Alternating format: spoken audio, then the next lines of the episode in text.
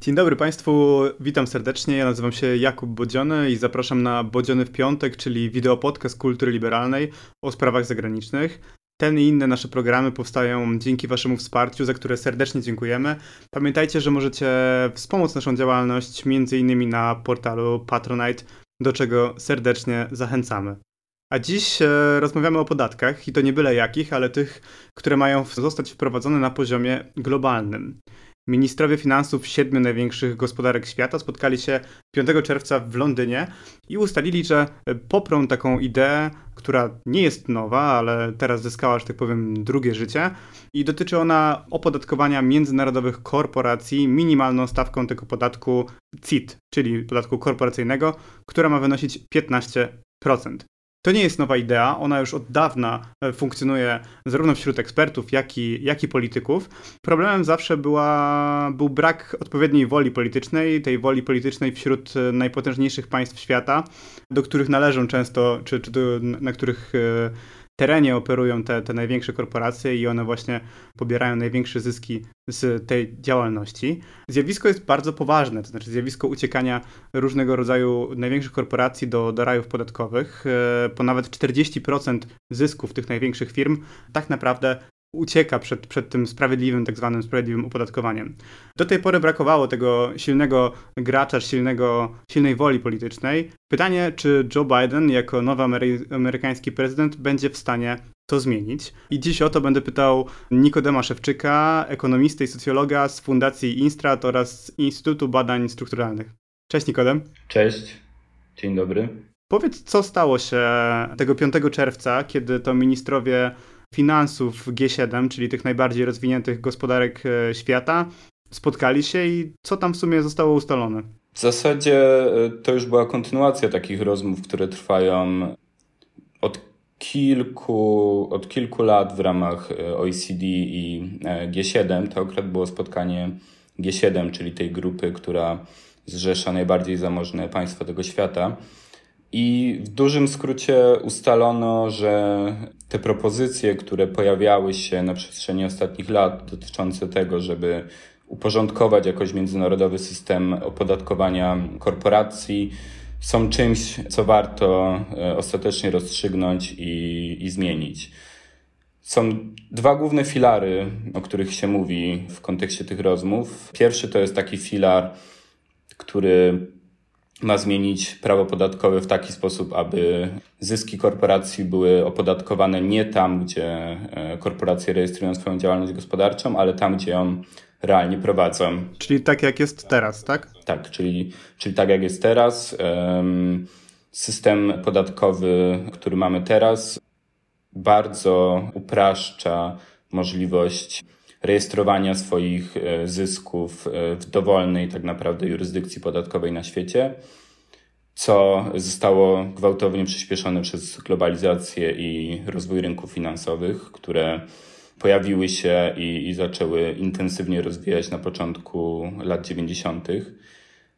Więc ten pierwszy filar to jest kwestia tego, żeby opodatkowywać nie korporacje tam, gdzie rejestrują swoją działalność, ale tam, gdzie realnie prowadzą tę działalność, czyli tam, gdzie e, są ich konsumenci, tam, gdzie sprzedają produkty, tam, gdzie świadczą jakieś usługi. I ten filar jest tak naprawdę mniej ważny, bo najważniejszy filar to jest ten filar drugi, który dotyczy minimalnego globalnego podatku CIT. I taki ogólny zamysł mówi o tym, żeby państwa, w których znajdują się siedziby pewnych korporacji, mogły domagać się uzupełnienia podatku CIT do 15%, jeżeli dana korporacja zapłaci efektywną stawkę CIT e, poniżej 15% w jakimś kraju. Jeżeli na przykład Google zapłaci w Irlandii efektywnie 4% podatku CIT, to Stany Zjednoczone mogą domagać się żeby dopłacił te 11% do budżetu Ameryki. Ale to powiedz, y, co się zmieniło, bo przecież e, ten podatek zresztą w dużej mierze jest wymierzony właśnie w tak zwane korporacje cyfrowe, czy pod tego akronimu GAFA, czyli m.in. Google'a, Amazona, Facebooka czy, czy Apple. I taki podatek na przykład był dyskutowany już w ramach Unii Europejskiej, ale sprzeciwiały się jemu na przykład Stany Zjednoczone. Co się zmieniło, że teraz Joe Biden sam jest adwokatem takiego rozwiązania? To, co się na pewno zmieniło, to zmieniła się administracja w Stanach Zjednoczonych. I, i, I ta zmiana, ta zmiana administracji, takiej administracji republikańskiej na administrację demokratów, już sama w sobie ma znaczenie, bo ta taka ekonomia polityczna związana z partią republikańską, no to była ekonomia bardziej oparta na tym konsensusie takim waszyngtońsko-neoliberalnym, gdzie e, zakładano, że niskie podatki i państwo minimum to są takie, taki pożądany model gospodarki. Demokraci zawsze mieli taki odchył bardziej w kierunku silniejszego interwencjonizmu, ale no chociażby jeszcze administracja Obamy nie była tak bardzo ofensywna w tych obszarach, była bardziej koncyliacyjna. Myślę, że, że Biden nie tyle, że, że, że jest zupełnie innego środowiska politycznego niż to środowisko Trumpa, ale też trochę inne możliwości ma w Partii Demokratycznej niż jego poprzednicy. To znaczy w Partii Demokratycznej wydaje się, że teraz e, do głosu dochodzi takie bardziej lewicujące skrzydło.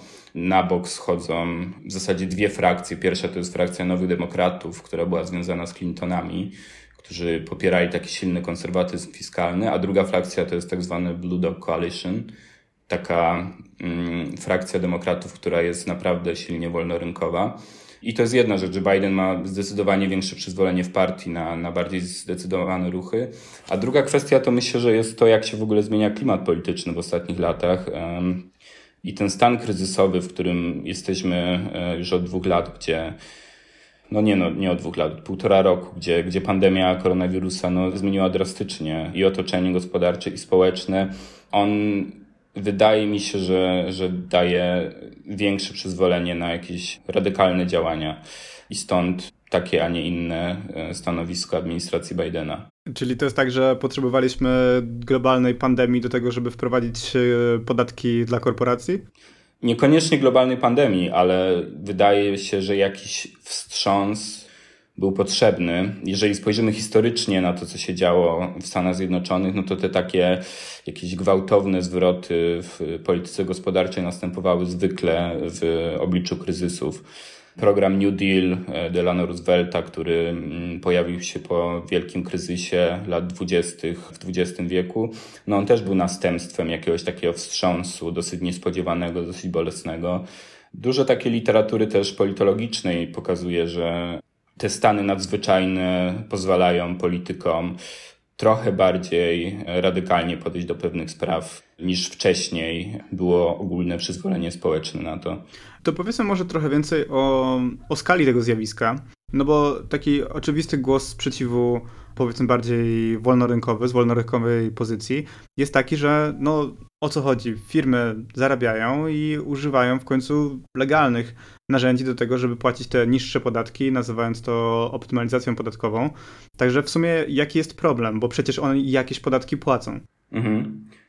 Problem wydaje się, że, że jest dwojaki. Po pierwsze, to, to, nie jest, to nie jest tak, że to, co te firmy robią, jest tak w 100% legalne. To jest, e, można powiedzieć, na granicy prawa i o tym może powiem za chwilę, ale na początku chciałbym też e, powiedzieć, że ta druga istotna rzecz to jest to, że na takie zmiany w międzynarodowym systemie opodatkowania tak naprawdę nikt nie wyrażał do końca zgody. To są procesy, które się gdzieś działy obok jakiegoś demokratycznego wyboru społeczeństw. To znaczy ta skala unikania opodatkowania, gdzie największe korporacje unikały gdzieś około 5-9% podatku CIT w latach 90., dziś to jest, szacuje się, 30-40% wszystkich zysków korporacji. Te zyski są transferowane do rajów podatkowych i nie płacą od tych zysków korporacje podatku CIT. To wszystko jest głównie efektem globalizacji i tego, jak bardzo zglobalizowane stały się i rynki finansowe, i też takie połączenia handlowe między państwami, po prostu przepływy kapitału, ludzi, które są w dzisiejszym świecie wolne, pozwalają na to, żeby tak naprawdę transferować zyski w dowolne miejsce na świecie. Te 30-40% to jest dużo, to jest... Yy... Właśnie po, powiedz, yy, bo to jest takie 30-40%, ale ty też napisałeś w swoim tekście dla, dla Okopres, że to jest 2% światowego PKB. To są wszystko takie chyba liczby, które nam trudno ująć i trudno sobie wyobrazić. Powiedzmy o jakich skalach rzeczywiście, czy jakich kwotach mówimy. Warto podkreślić, że te szacunki są bardzo różne, bo nie do końca da się podać jakąś jedną liczbę, która byłaby pewna, ze względu na to, że po prostu unikanie opodatkowania no, to jest coś, co musi być w ukryciu. To znaczy, nikt nie chce, nikt nie chce pokazywać, e, gdzie bukuje swoje zyski. Ta liczba 2%, e, co pisałem w, w tekście dla Okopres, to jest e, za około 2% światowego PKB odpowiadają duże gospodarki świata, takie jak gospodarka Kanady, Rosji lub Włoch, albo nawet całe regiony jakichś takich uboższych rejonów świata, na przykład Afryki subsaharyjskiej. Taka liczba, która się najczęściej pojawia, to jest około 800-900 e, miliardów dolarów. I za tą kwotę przykładowo można by sfinansować inicjatywę COVAX, czyli sfinansować szczepionki wszystkim uboższym krajom na świecie, które nie stać na te szczepionki. Więc e, to są gigantyczne środki i no ciężko się dziwić, że, że, że politycy widzą w tym swój interes, żeby, żeby jakoś te zyski w końcu wyegzekwować od korporacji.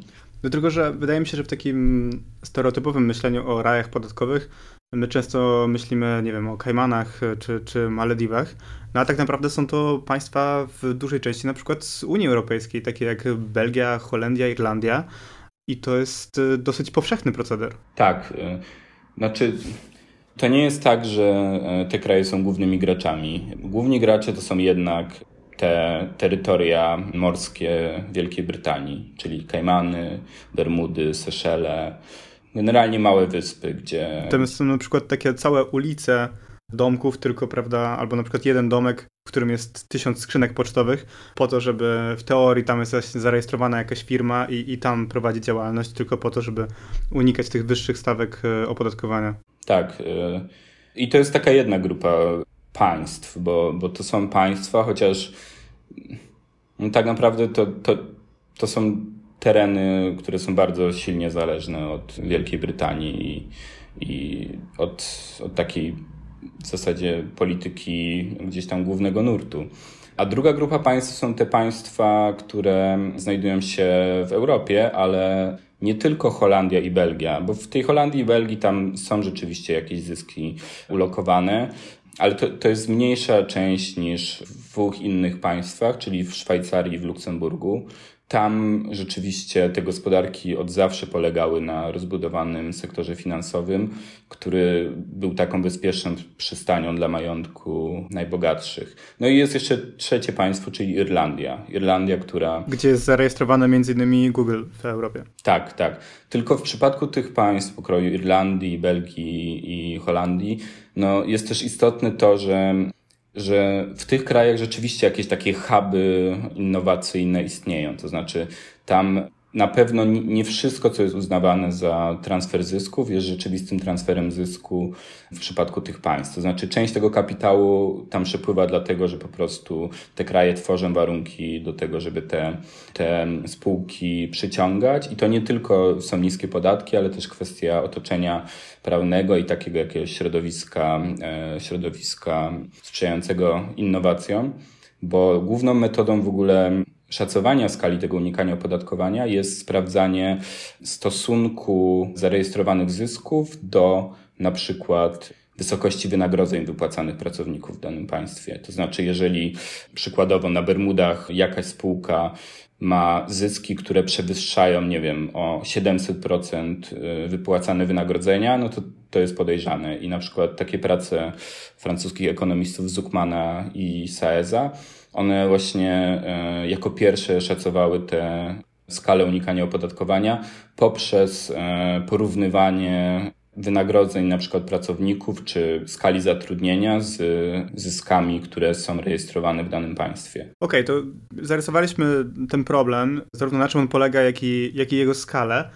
No ale powiedz, jakie znaczenie ma to, że oczywiście ważne państwa i z jakimś tam, z dużym przełożeniem też na rzeczywistość i, i z dużym wpływem, coś sobie ustaliły. To znaczy, w jaki sposób e, rozumiem, że na, na Kajmany czy na Bermudy można wywrzeć dużą presję po prostu, bo są to, są to państwa małe o małym wpływie politycznym, no ale co zrobić chociażby z takimi państwami wewnątrz Unii Europejskiej, jak Cypr czy Malta? Cypr też ma na przykład różne praktyki dotyczące, czy Malta również sprzedawania paszportów, czyli po prostu obywatelstwa unijnego, co również ma pomóc w, w unikaniu pewnego opodatkowania.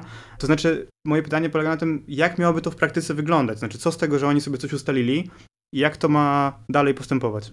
To dogadanie się państw G7 jest dlatego istotne, że to są państwa G7, a nie jakaś mała koalicja państw, nie wiem, Grupy Wyszehradzkiej. To znaczy, to, są, to jest siedem największych gospodarek świata. No i te gospodarki mają narzędzia nacisku, nie? Na przykład Stany Zjednoczone bardzo skutecznie potrafiły e, domagać się tego, żeby w niektórych państwach nie wprowadzono e, podatku cyfrowego, tak jak e, chociażby w Polsce, gdzie rząd uległ tym naciskom ze strony jeszcze wtedy administracji Trumpa. Tutaj wydaje mi się, że warto dodać ten wątek, że o tym nasz Ministerstwo Cyfryzacji i ogólnie członkowie rządu się dowiedzieli z konferencji prasowej wiceprezydenta Stanów Zjednoczonych. Tak, tak było. Więc yy, ja myślę, że to, co jest w ogóle kluczowe przy tym porozumieniu, to jest to, że to jest jakaś taka pierwsza forma międzynarodowej kooperacji, jakiejś zgody wśród państw najbogatszych co do celów, jakie im przyświecają w najbliższych latach. To znaczy, główny problem z rajami podatkowymi i w ogóle z działalnością e, współczesnego takiego międzynarodowego systemu opodatkowania korporacji polega na tym, że to jest trochę to jest trochę taka, taka gra między różnymi państwami. To znaczy, to się nazywa w literaturze wyścigiem do dna. Na czym to polega? Państwa konkurują coraz niższymi podatkami o to, żeby ten kapitał przyciągać ale w momencie, kiedy wszyscy próbują obniżyć podatki, żeby ten kapitał do siebie przyciągnąć, żeby to u nich się jakieś spółki rejestrowały, no to po prostu po kilkunastu latach dochodzi do tego, że ta ustawowa stawka podatku CIT zmniejsza się tam o kilkanaście punktów procentowych. To jest taki, można powiedzieć, trochę rodzaj tragedii wspólnego pastwiska, gdzie wszyscy próbują wykorzystywać pewne zasoby, ale nie ma porozumienia między graczami, więc ostatecznie wszyscy na tym tracą, bo po prostu korporacje zaczynają płacić efektywnie coraz niższe podatki. Czyli jedynym, jedynym graczem, który wygrywa na koniec tego wyścigu to są właśnie korporacje. Tak, w rzeczywistości tak, o czym ja też pisałem kilka razy, jest yy, dużo badań na temat tego, że same raje podatkowe niewiele zyskują na rajach podatkowych. To znaczy, często gdzieś się podnosi taki argument, że mm, przecież te państwa mają prawo stanowić jakąś własną politykę podatkową, przyciągać inwestycje. Mhm. Szczególnie ten argument się podnosi właśnie do tych mniej rozwiniętych gospodarek, tak jak ty mówiłeś, że przecież one na przykład nie, wiem, nie mają dostępu do surowców, czy właśnie do wykwalifikowanej siły roboczej. W związku z tym to jest ich sposób na, na konkurowanie, czy na jakiś wzrost, czy rozwój. Jest, jest taka literatura, e, która pokazuje, że takie właśnie mniejsze kraje, często wyspiarskie, spotykają się z czymś takim, co się nazywa klątwą finansów. E, I to zjawisko polega na tym, że ten sektor finansowy, który zaczyna rosnąć niewspółmiernie do reszty gospodarki, zaczyna po prostu wysysać wszystkie inne produktywne sektory. To znaczy, ludzie zamiast, nie wiem, zajmować się nauką, e, nie wiem, służyć lokalnej społeczności, po prostu pracują jako księgowi dla jakiejś międzynarodowej korporacji, która próbuje unikać podatków.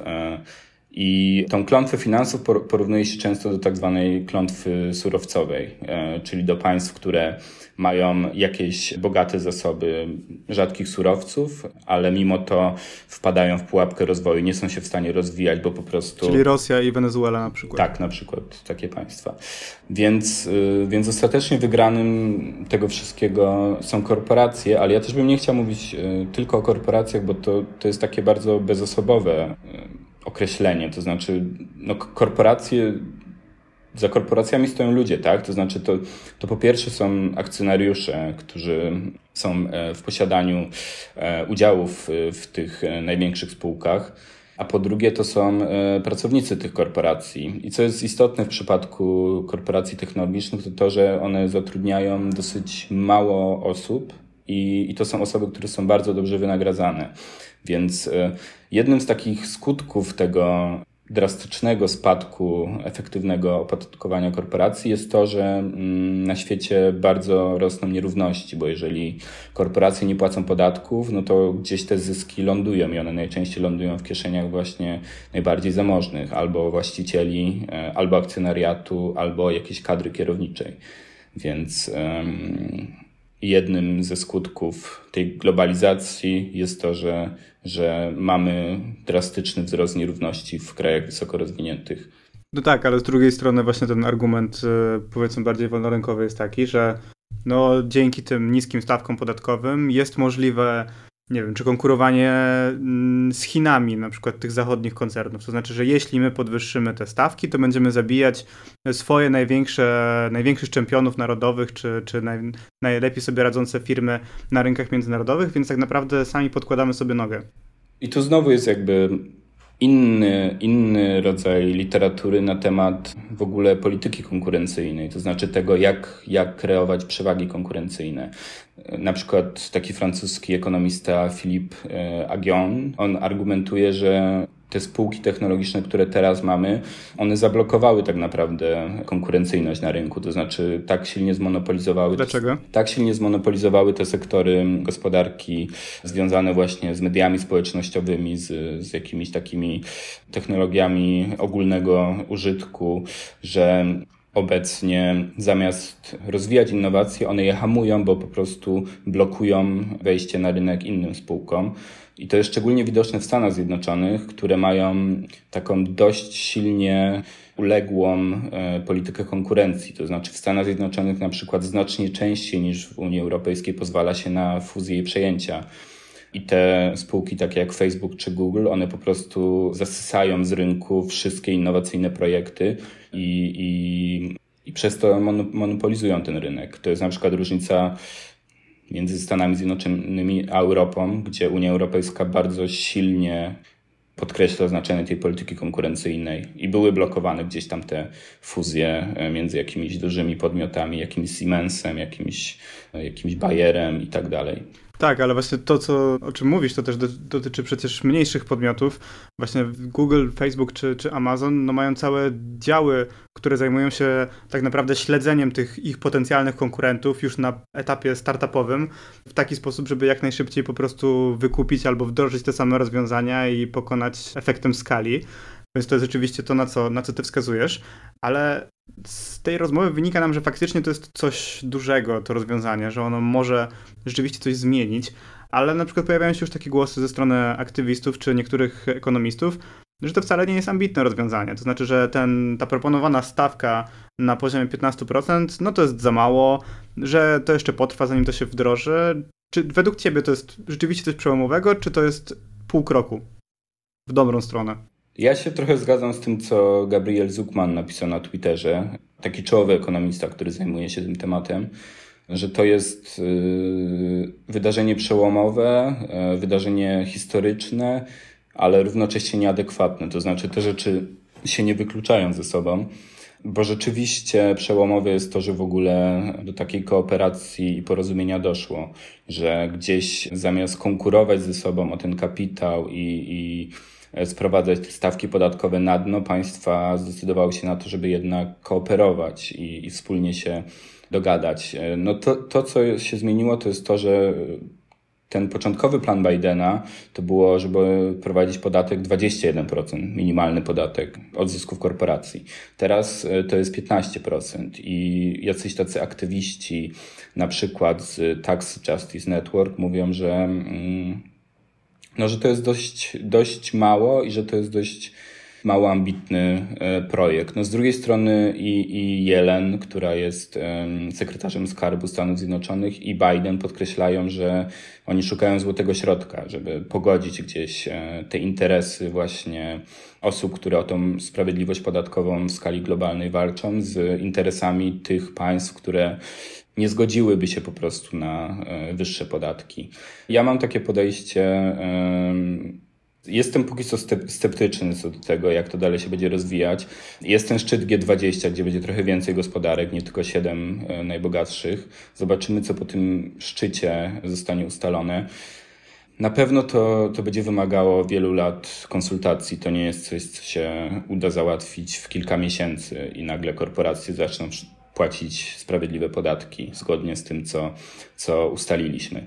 I na pewno będzie potrzebna też zmiana prawa, a nie tylko ustalenie nowych podatków. To znaczy, na przykład w Unii Europejskiej jest taki pakiet BEFIT, który ma ujednolicić e, prawo podatkowe i bazę podatkową we wszystkich państwach. To znaczy, ma doprowadzić do czegoś takiego, żeby to żeby te zasady były mniej więcej takie same, bo teraz mamy taki problem, że nawet jeżeli wprowadzimy jakiś podatek, to jeżeli będziemy mieli bardzo zróżnicowane prawo podatkowe, to te korporacje i tak będą w stanie jakoś e, manipulować tymi bazami podatkowymi w taki sposób, żeby tych podatków unikać. No Więc właśnie. jest dużo do zrobienia. Chodzi mi o to, że na przykład trudno mi sobie wyobrazić, w jaki sposób Irlandia w ramach Unii Europejskiej miałaby zagłosować za takim rozwiązaniem. To znaczy, z jednej strony to jest trudne do wyobrażenia, ale z drugiej strony łatwo sobie wyobrazić sytuację, w której państwa bogatsze są w stanie przycisnąć Irlandczyków, tak, żeby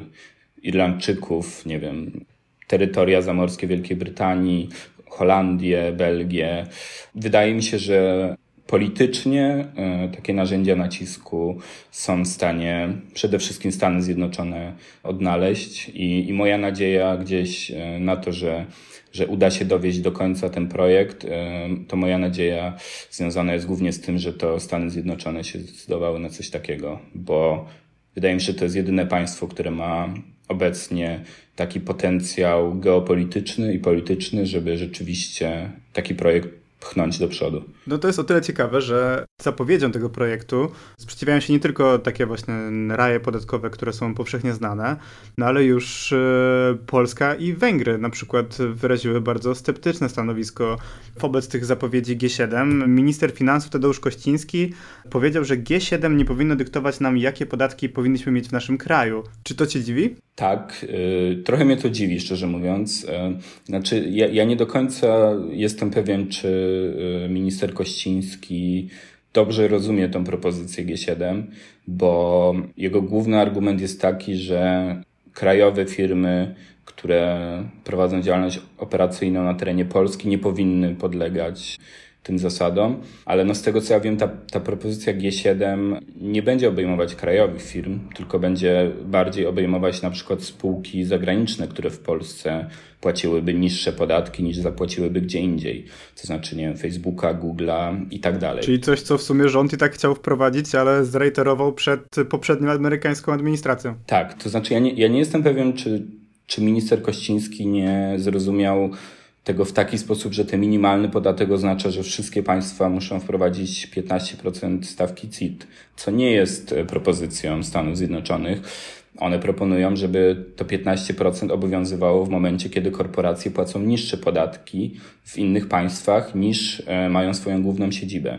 Więc no, no dziwi mnie ta, ta reakcja, szczególnie, że ona jest gdzieś podlana takim jakimś e, nacjonalizmem i trochę izolacjonizmem, gdzie widać, że ten klimat polityczny zmierza bardziej w kierunku takiej kooperacji e, między państwami. No ale mam nadzieję, że to póki co jest taki trochę, trochę może wyrwany z kontekstu, trochę skrótowy komentarz.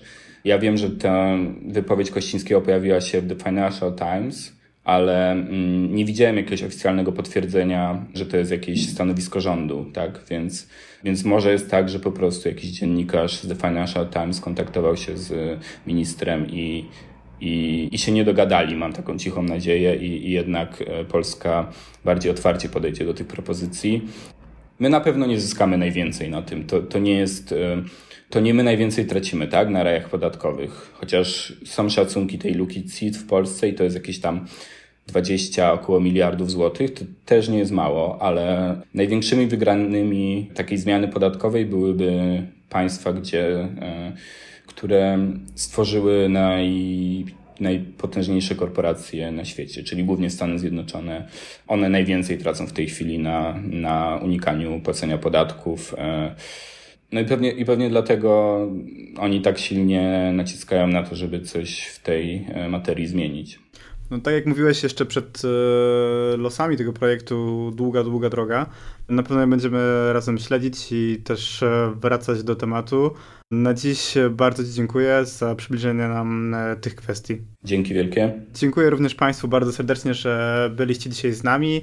Pamiętajcie, że możecie nas wspierać dobrym słowem, ale też wpłatami na portalu Patronite czy bezpośrednimi przelewami. Szczegóły na naszej, znajdziecie na naszej stronie, bo to dzięki Wam powstaje ten program, ale także środowy widok z K2 Karoliny Wigury i Katarzyny Kasi i czwartkowy program Jarosława Kuisza Prawo do niuansu o książkach i polityce. Bardzo dziękuję również Aleksandrze Sawie, która była wydawczynią tego programu i do zobaczenia w następny piątek.